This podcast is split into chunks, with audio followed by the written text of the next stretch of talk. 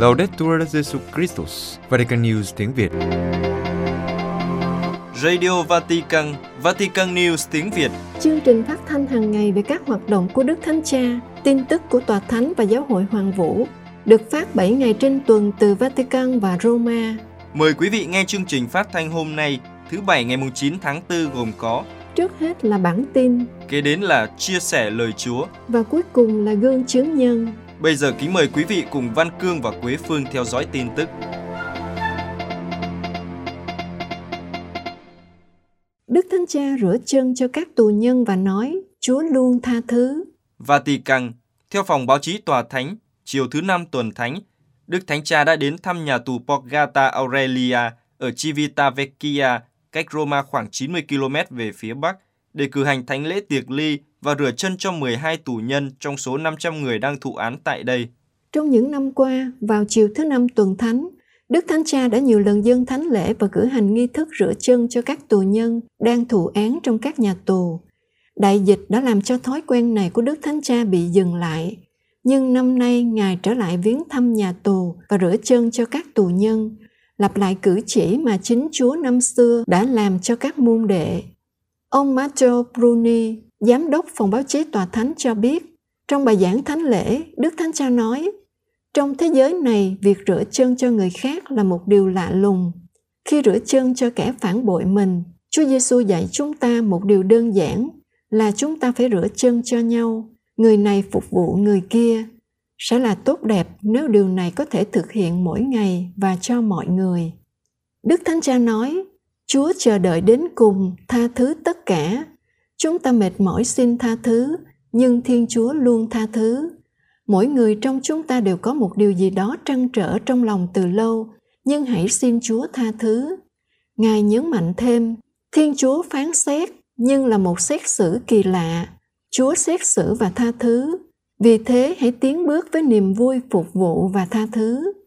Kết thúc bài giảng như thường lệ, Đức Thánh Cha đã lặp lại cử chỉ của Chúa Giêsu trong bữa tiệc ly, rửa chân cho các môn đệ, một dấu chỉ tình yêu được thúc đẩy đến mức phục vụ và hạ mình. Đức Thánh Cha đã rửa chân cho 12 tù nhân nam và nữ thuộc mọi độ tuổi và quốc tịch khác nhau. Sau thánh lễ, Đức Thánh Cha đến phòng tiếp khách, chào khoảng 50 tù nhân đại diện cho những người đang thụ án và các nhân viên an ninh của nhà tù. Ngài vui vẻ nhận tất cả các món quà đơn sơ từ họ, gồm hoa quả, các tác phẩm điêu khắc làm bằng gỗ và dây đồng, tranh vẽ bằng bút chì. Về phần mình, sau khi tặng lại họ sâu chuỗi, Đức Thánh Cha trở về nhà trọ Thánh Marta ở nội thành Vatican. Hiệp sĩ Columbus gửi tặng 10.000 phần quà phục sinh cho Ukraine. Roma, với phép lành của Đức Thánh Cha, hiệp sĩ Columbus gửi tặng 10.000 phần quà phục sinh cho các nạn nhân chiến tranh ở Ukraine. Thủ lãnh hội hiệp sĩ Columbus Patrick Kelly đã được Đức Thánh Cha tiếp kiến riêng hôm thứ Tư 14 tháng 4. Ông cho biết Đức Thánh Cha và ông đã thảo luận về các nỗ lực nhân đạo của Hội hiệp sĩ Columbus ở Ukraine và Ba Lan trong các hoạt động hỗ trợ các nạn nhân của chiến tranh.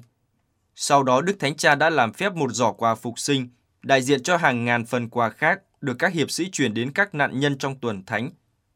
Ông Kelly nói, bằng cách phân phát các phần quà phục sinh này cho các gia đình Ukraine, chúng tôi đang chia sẻ ánh sáng và hy vọng phục sinh của Chúa Kitô, ngay cả trong thời kỳ tăm tối và chiến tranh này. Tại Ukraine, các hiệp sĩ sẽ chuyển quà đến một tu viện được xây dựng vào thế kỷ 14 ở Lviv, nơi có nhiều gia đình đang trú ẩn ở đó.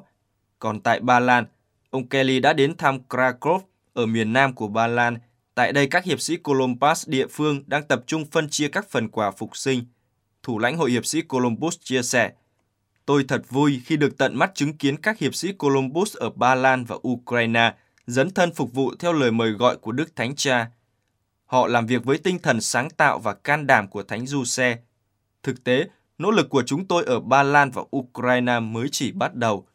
Tôi có cơ hội được chia sẻ với Đức Thánh Cha về tất cả những việc làm tốt đẹp đang được các hiệp sĩ thực hiện ở hai quốc gia, giúp đỡ những người đau khổ vì chiến tranh.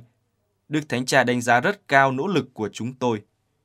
Là tổ chức phục vụ huynh đệ công giáo lớn nhất trên thế giới, cho đến nay Hội hiệp sĩ Columbus đã quyên góp được hơn 11 triệu đô la, đặc biệt để cung cấp viện trợ nhân đạo ở Ukraine.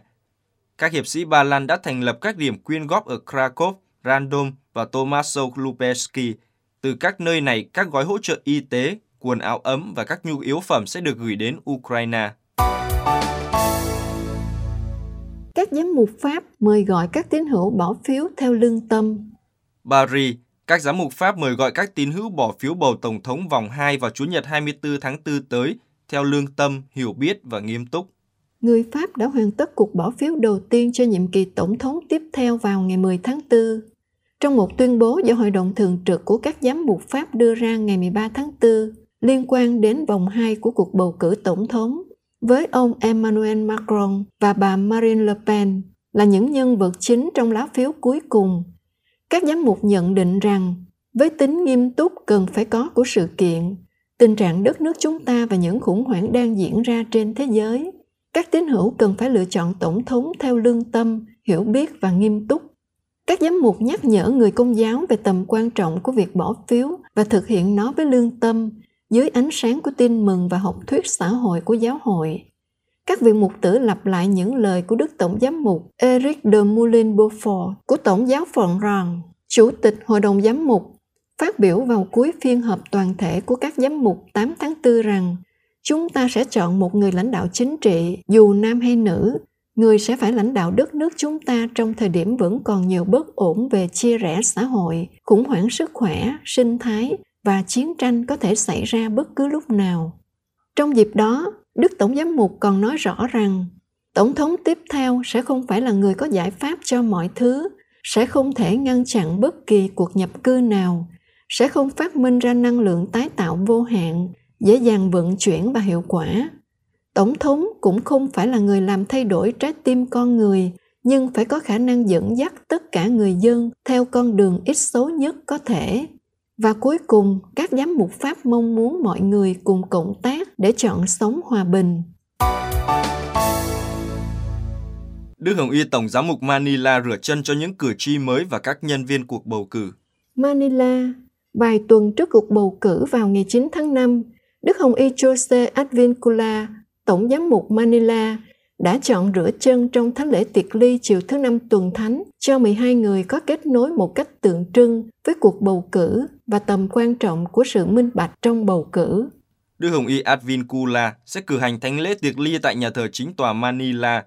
12 người Đức Hồng Y chọn bao gồm ba cử tri trẻ lần đầu tiên bỏ phiếu, hai thành viên của ban bầu cử, ba quan chức của Ủy ban bầu cử, ba thành viên của Hội đồng Mục vụ Giáo sứ về bỏ phiếu có trách nhiệm và một thành viên của giới truyền thông quyết định chọn một nhà báo, người có vai trò tường thuật chiến dịch bầu cử có ý nghĩa quan trọng ở một quốc gia, nơi có một số vấn đề nổi trội trong chiến dịch là nỗ lực minh oan cho chế độ độc tài của ông Marcos Cha và việc sử dụng phương tiện truyền thông xã hội một cách vô đạo đức để ảnh hưởng đến các lựa chọn chính trị, một hành vi bị tố cáo bởi Maria Ressa, người nhận giải Nobel Hòa bình năm 2021.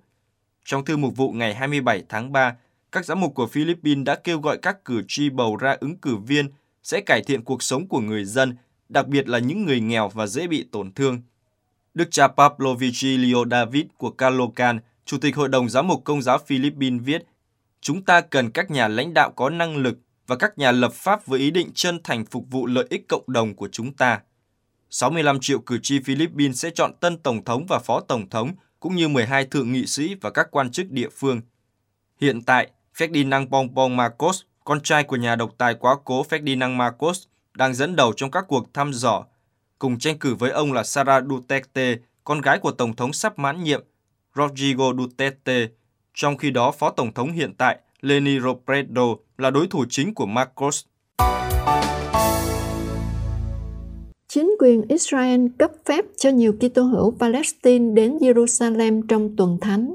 Thánh địa, cha Gabriel Romanelli cha sở của giáo sứ Thánh gia ở giải Gaza cho biết, năm nay chính quyền Israel cho phép 722 Kitô hữu người Palestine cư trú tại giải Gaza đến Jerusalem để cử hành tuần thánh tại những nơi Chúa Giêsu đã chịu khổ nạn, chịu chết và phục sinh. Trong số hơn 1,8 triệu người Palestine sinh sống tại giải Gaza, hiện chỉ có hơn 1.070 Kitô hữu, đa số là tín hữu chính thống Hy Lạp, chỉ có 133 tín hữu công giáo. Cha Gabriel nhận xét rằng 722 giấy phép là một con số khá lớn mà chính quyền Israel đã cấp cho các Kitô hữu Palestine. Cha nói, nhiều người hạnh phúc và chúng tôi cũng hạnh phúc. Nhiều giáo sứ công giáo Latin của chúng tôi đã được phép, một số đã lên đường. Vì vậy, tuần thánh được cử hành trong giáo sứ của chúng tôi có rất ít tín hữu. Nhưng chúng tôi rất vui cho anh chị em của chúng tôi, những người sẽ có thể mừng sự phục sinh của Chúa Kitô tại thành thánh cùng với nhiều Kitô hữu từ khắp nơi trên thế giới. Cha xứ của Gaza cũng vui mừng vì năm nay giấy phép đã được cấp cho toàn bộ gia đình để họ có thể cùng nhau tham dự các nghi lễ trong tuần thánh ở Jerusalem. Trong những năm trước, chính quyền Israel chỉ cho phép người cha, không cho phép người mẹ, hoặc cho con cái và không cho phép cha mẹ. Hơn nữa, năm nay các giấy phép được cấp có giá trị trong thời gian dài hơn. Cha Gabriel nói rằng đây đều là những dấu hiệu tích cực và chúng tôi hy vọng rằng con đường cải thiện này sẽ tiếp tục. Tín hữu công giáo Latin ở Gaza sẽ cử hành lễ phục sinh vào Chủ nhật 17 tháng 4, trong khi các giáo hội Đông phương theo lịch Giuliano sẽ cử hành trễ hơn một tuần vào ngày 24 tháng 4. Trước đại dịch, chính quyền Israel siết chặt việc cấp phép cho các Kitô hữu ở giải Gaza đến Jerusalem tham dự lễ Giáng sinh và Phục sinh vào tháng 12 năm 2019, Israel chỉ cấp phép cho người trên 55 tuổi và gần sát lễ Giáng sinh khi nhiều người đã hủy chuyến đi. Trước đó, dịp lễ Giáng sinh năm 2015, các Kitô hữu ở Gaza trong độ tuổi từ 12 đến 30 không được phép tham dự lễ Giáng sinh ở Jerusalem hoặc Bethlehem. Nhiều giám mục trên thế giới cảnh báo con đường công nghị của giáo hội Đức có thể dẫn đến ly giáo châu Âu, tiếp theo thư của Hội đồng Giám mục Ba Lan và thư của Hội đồng Giám mục Bắc Âu gửi các giám mục Đức cảnh giác họ về nguy cơ ly giáo. Một lá thư huynh đệ khác của hơn 70 hồn y và giám mục trên thế giới kêu gọi các giám mục Đức đừng để con đường công nghị mà giáo hội này đang tiến hành đưa họ xa rời giáo lý của giáo hội. Lá thư dựa trên lời cảnh báo của Thánh Phaolô, anh em đừng có rập theo đời này, được ký bởi bốn hồng y Francis Arinze, Raymond Poker, Wilfred Napier và George Pell và nhiều giám mục, đặc biệt là từ Hoa Kỳ và châu Phi, bày tỏ mối quan tâm ngày càng tăng về bản chất của toàn bộ con đường công nghị. Theo những người ký tên, tiến trình này đã gây và tiếp tục gây ra sự nhầm lẫn về giáo huấn của giáo hội và dường như tập trung nhiều hơn vào ý muốn của con người hơn là của Thiên Chúa và khả năng dẫn đến một cuộc ly giáo không thể tránh được trong đời sống của giáo hội. Theo các hồng y và giám mục ký thư, sự cần thiết của một cuộc cải cách không được tách khỏi việc đâm rễ sâu trong lời của Chúa Giêsu và chúng ta không được phớt lờ sự hiệp nhất, kinh nghiệm và sự khôn ngoan được tích lũy bởi phúc âm và giáo hội. Thư của các hồng y và giám mục nhấn mạnh rằng, trong khi chúng ta trình bày một lớp các ý tưởng và từ vựng tôn giáo, các tài liệu của con đường công nghị Đức dường như phần lớn được truyền cảm hứng không phải từ kinh thánh và truyền thống. Những điều đối với công đồng Vatican II là nơi ký thác thiêng liêng duy nhất của lời Chúa – nhưng từ phân tích xã hội học và các hệ tư tưởng chính trị đương thời, bao gồm cả giới tính. Họ nhìn giáo hội và sứ mạng của giáo hội qua lăng kính thế giới hơn là lăng kính của các chân lý được mặc khải trong kinh thánh và trong truyền thống có thẩm quyền của giáo hội. Khi trả lời thư của các giám mục Ba Lan và của các giám mục Bắc Âu, Đức cha George Basting, Chủ tịch Hội đồng Giám mục Đức nói rằng không có ý định tạo ra một cuộc ly giáo mà chỉ nhằm cải cách và đáp ứng nhu cầu của các tín hữu. Con đường công nghị là một tiến trình kéo dài nhiều năm và đang gây tranh cãi. Trong đó, các giám mục và giáo dân Đức thảo luận về cách thức thực thi quyền bính trong giáo hội, đạo đức tính dục, chức linh mục và vai trò của phụ nữ. Quý vị vừa theo dõi bản tin ngày 16 tháng 4 của Vatican News tiếng Việt.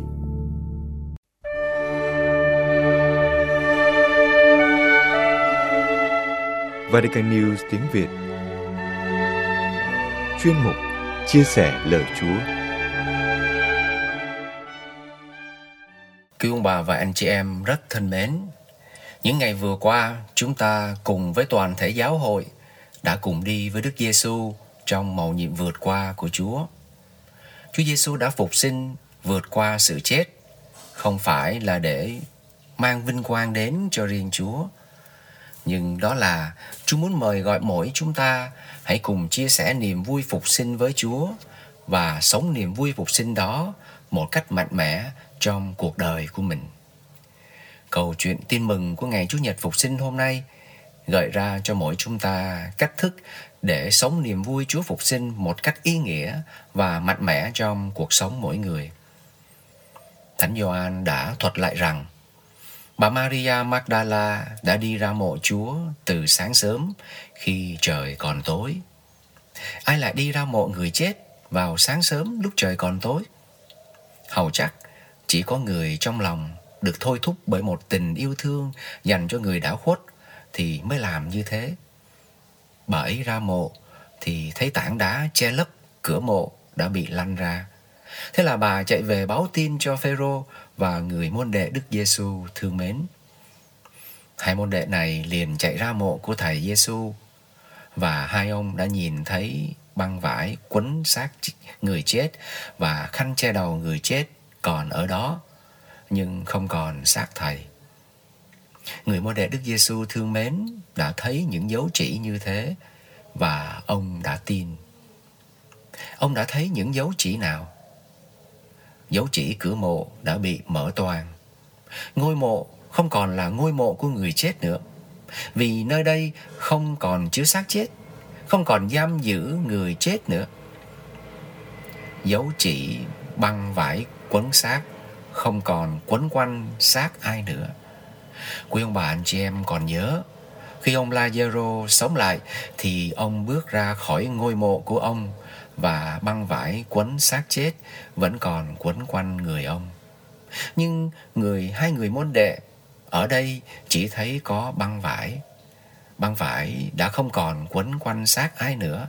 Băng vải không còn có thể bó chặt ai nữa. Người đã chết, giờ đã thoát khỏi sự bó chặt của băng vải dành cho người chết. Dấu chỉ khăn che đầu Đức Giêsu được cuộn lại, xếp riêng ra.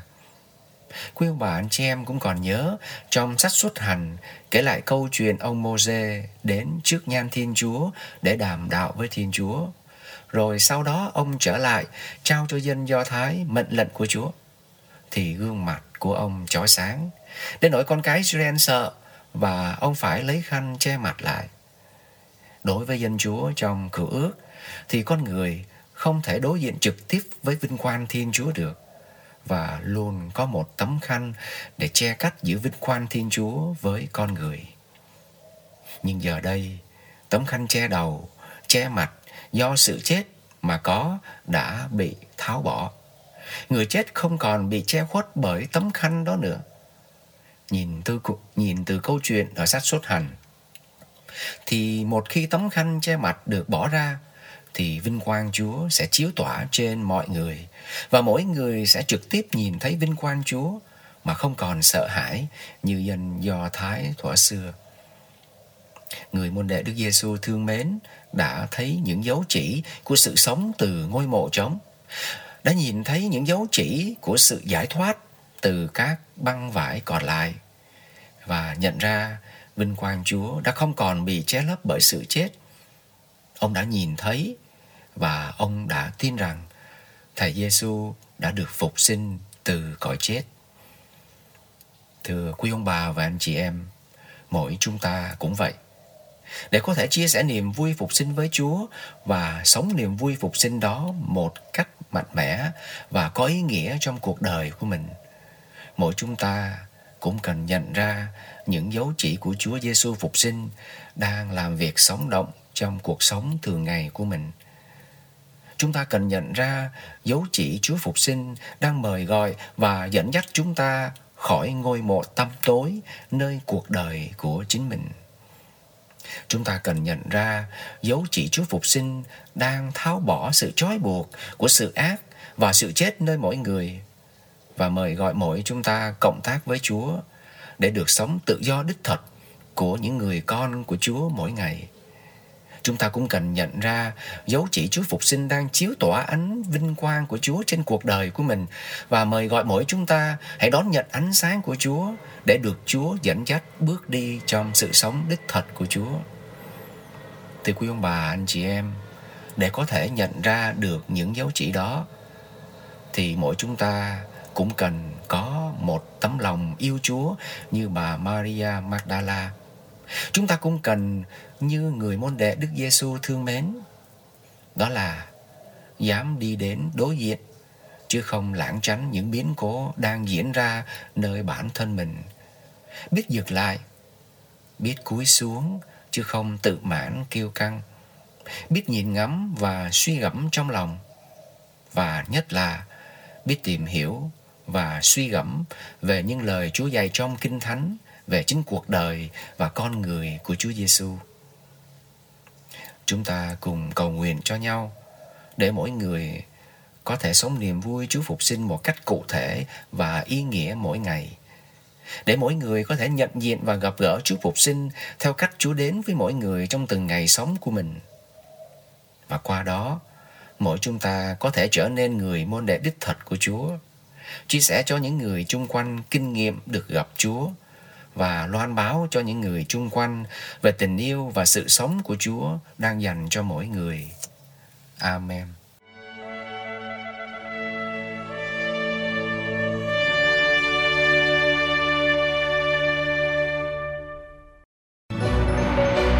Vatican News tiếng Việt Chuyên mục Gương chứng nhân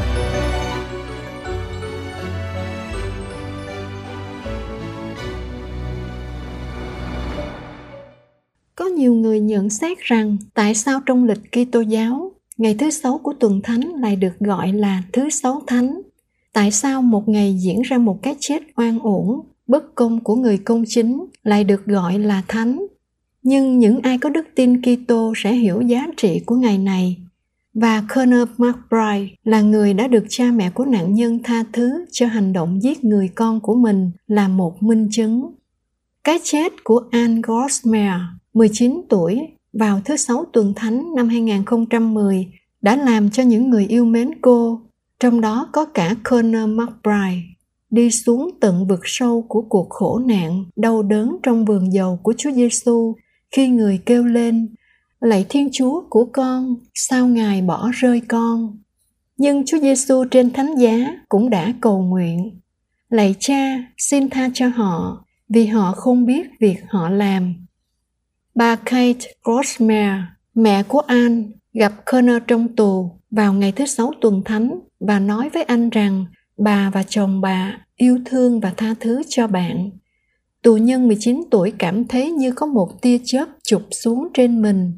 Tia sáng như đã xảy ra vào thứ sáu cách đây hơn ngàn năm trên đồi Canve. Chính vào giờ phút đó, Connor bắt đầu cảm nhận được sống lại từ vực sâu của cái chết. Kerner đã gặp Anne ba năm trước đó trong một khóa học tại trường trung học ở Florida. Sau đó cả hai quyết định kết hôn. Nhưng theo cha mẹ của Kerner, Kerner vẫn còn tính cách bốc đồng của tuổi trẻ. Vì thế hai người trẻ này thường xuyên có những trận cãi vã và đỉnh điểm là những ngày tuần thánh năm 2010. Một ngày giữa cuộc tranh cãi, Anne nói với chồng sắp cưới rằng cô chỉ muốn Connor chết. Cảm thấy bất lực, chán nản và giận dữ, anh đi lấy khẩu súng của người cha, dường như để thực hiện mong muốn của cô. Nhưng rồi cả hai tiếp tục lớn tiếng Kerner cảm thấy không thể giải quyết mối bất hòa và anh đã chĩa súng vào vị hôn thê. Cô sợ hãi quỳ xuống xin anh đừng bắn, nhưng anh đã bắn cô. Kerner đến cảnh sát đầu thú. Anh được đưa đến bệnh viện trong tình trạng rất nguy kịch.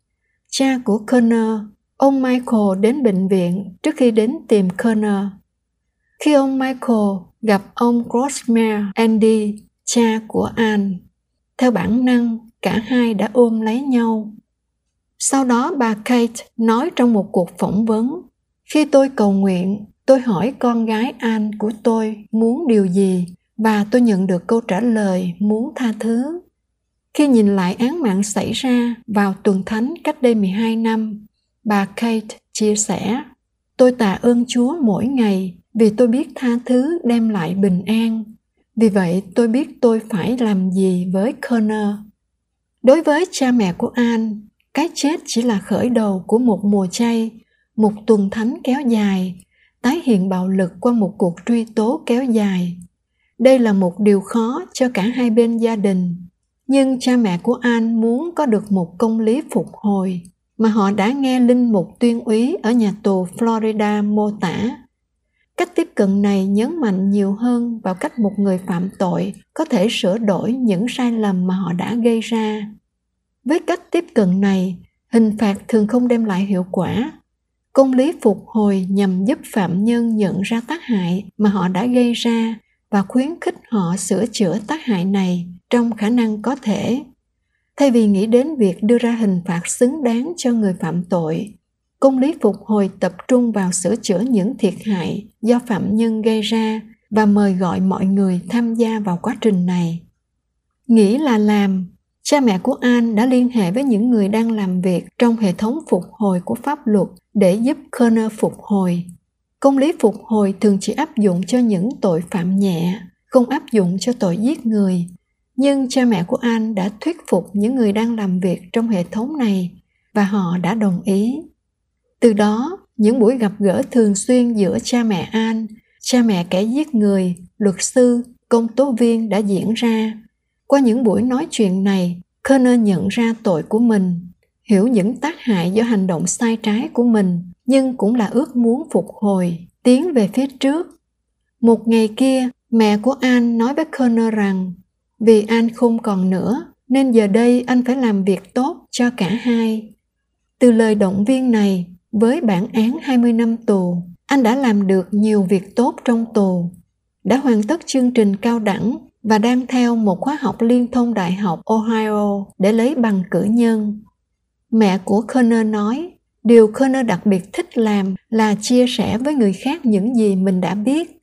Ví dụ Connor đã dạy cho các tù nhân khác một khóa về phục hồi chấn thương trong tù và nhận thức của nạn nhân. Kerner, một người từng là Kitô hữu nhưng không thực hành, đã thú nhận. Cha mẹ của An đã tha thứ cho tôi. Ai đã làm điều đó?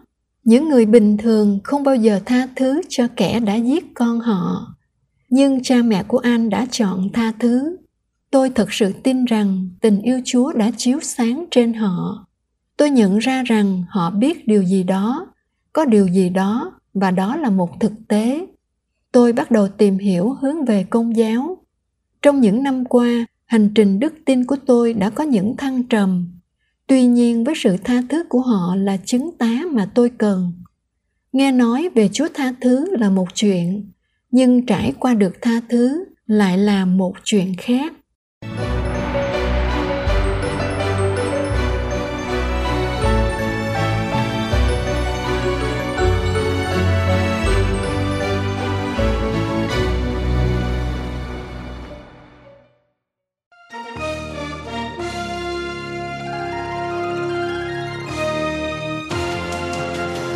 Cảm ơn quý vị đã chú ý lắng nghe chương trình Radio Vatican của Vatican News tiếng Việt.